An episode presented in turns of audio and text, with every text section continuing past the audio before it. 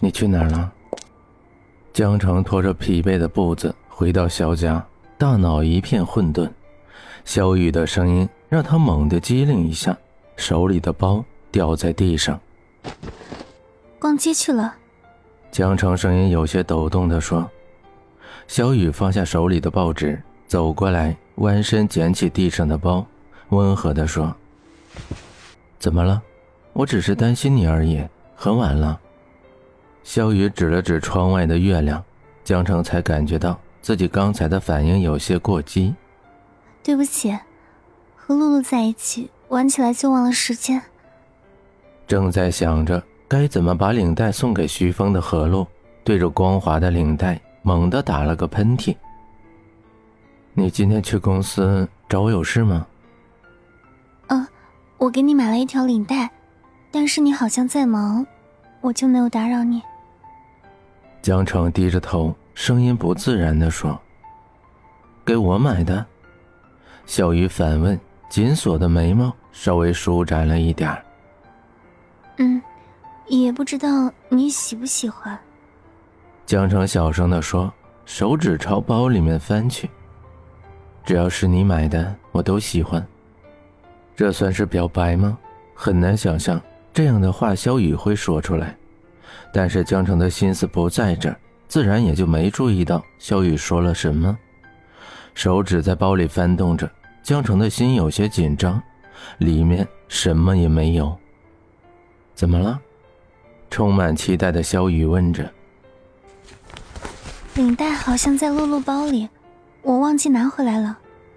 江城的额头出了一层细汗，很抱歉地说：“其实他也不知道领带丢到哪儿了。”什么时候不见的，他都不知道，只能往何露身上推了。小雨总不至于去问何露这件事情吧？等到明天再去买一条就可以了。嗯，吃饭吧。小雨的眼神里闪过一丝失望，语气却没有什么变化，转身朝着餐桌走去。简凡的心情很好的对着镜子打着领带，已经打了半个小时了。依旧不厌其烦，亚麻色的发丝在额头下投下一片阴影，阳光帅气的像一个邻家大男孩，没有在公司时候那种严肃感。深蓝色带印花，和他身穿的白色衬衣很搭。看着江城一步步的远去，他的心像是被蚂蚁啃噬般疼痛。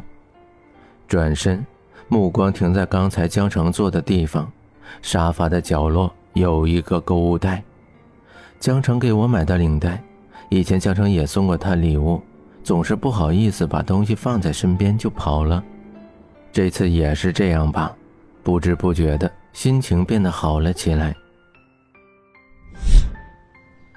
江城，过来帮我系一下领带吧。萧雨淡淡的说，目光平静如水。好。江城顿了一下。把搭在肩上的发丝撩到后面，不自然地说：“结婚以后，两个人从来没有挨这么近过。”江城清澈的眸子像是一汪清泉，不停地流淌着，手指微颤，生疏地打着领带。江城的发丝从萧雨的鼻尖划过，带着一阵淡淡的薄荷香味。萧雨的喉咙蠕动一下，终究什么动作也没有做。江城，如果今天竞标失败了，可能会影响我董事长的位置。萧雨声音很轻，柔和的目光看着江城，像是在找寻一丝的安慰。你那么优秀，不会的。江城的回答模棱两可，嘴角带着淡淡的笑意。系好领带以后，退后一步站着。啊，我也相信不会的。萧雨温柔的在江城的额头上吻了一下，那么的迅速，江城来不及躲避，已经感到一丝温热。江城还在发愣，萧雨已经恢复商场上的睿智，转身大步朝着外面走去，看着远去的方向，江城小声的说了一句：“对不起，为了简凡，我只能这样做。你那么优秀，失去了两千万没什么，还可以再挣回来。”简凡不一样，这个案子对他很重要。我不想让他不开心。我欠你的，就用这辈子去偿还。投标结束，简凡和小雨中间隔了一道过道，阳光从门口照过来，刚触碰到他们的发丝，就被阴暗掩埋。简凡神色凝重，等待的过程，手心里布满了冷汗。为了不让小雨怀疑江城，他最后决定投标两千万。这是浩源集团可以移动的全部资金，其中还有一部分是从江亚欣的手上借来的。等于说，如果他输了，不仅会让整个浩源集团陷入危机，也会连累蒋雅欣。小雨低着头，视线只是看到自己的鞋尖身边的秘书脸上现出担忧之色。他的脸色却没有一丝的变化。工作人员统计之后，拿着最终决定走出来，每一步都像是踩在投标人的心上。那张装着最终命运的牛皮纸袋万众瞩目。江城屏气盯着电视屏幕，手指深陷入肌肤都没有感觉，目光随着那个牛皮纸袋移动。这次竞标成功的是皇城集团。像是一束烟花在黑夜里绽放，没有一点的预兆。凝重的气氛瞬时释放，有的叹息，有的祝贺。萧雨依旧保持谦虚的姿态，缓缓地站起来，接过蓝旗开发案的许可证。温和的眸子，眼底却有一抹冰冷，如同一把锐利的刀，看向简凡的方向。简凡紧抿着嘴巴，神色平静地站起来，狼狈。沉重、落寞的离开，每一步都像是踩在刀刃上一般。看着电脑上打出的字幕，江城的身体像是被掏空一般。江城朝地上跌去，看着电脑屏幕上失落的身影，眼泪静静的流淌着，摇着头不断重复：“江帆，我不是故意的，你要相信我，真的不是我，不是我。”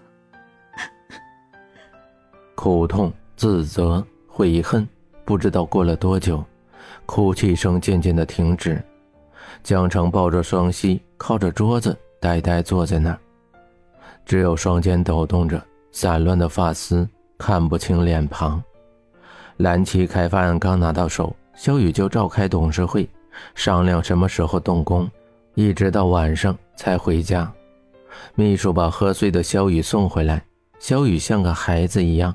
笑着喃喃自语，重复着江城的名字。江城，江城，每一声都充满了甜蜜，每一声都充满了爱意，每一声都是发自萧雨内心的，那个禁锢二十年的灵魂，二十多岁的男生该有的情感。江城面无表情的从楼上下来，每一步都像踩在云朵般。眼神冰冷至极。夫人，萧总喝多了。秘书有点尴尬地说，把萧雨推到江城的怀里。萧雨紧紧地抱着江城，在他的脖子上蹭了蹭，不再一语，安静的像个孩子。萧总这么怕夫人？秘书讪笑，一溜烟的跑了。云姐担忧的看着江城说：“夫人，我帮你吧。”我可以的，你给他煮一点醒酒汤吧。”江城淡淡的说。江城扶着萧雨朝楼上去，虽然萧雨喝醉了，但是上楼还是知道的，所以江城并不需要多大力气。即使喝醉了，也懂得心疼老婆。云姐为他们感到幸福，笑得合不拢嘴。看到他们上楼，才放心的去煮汤了。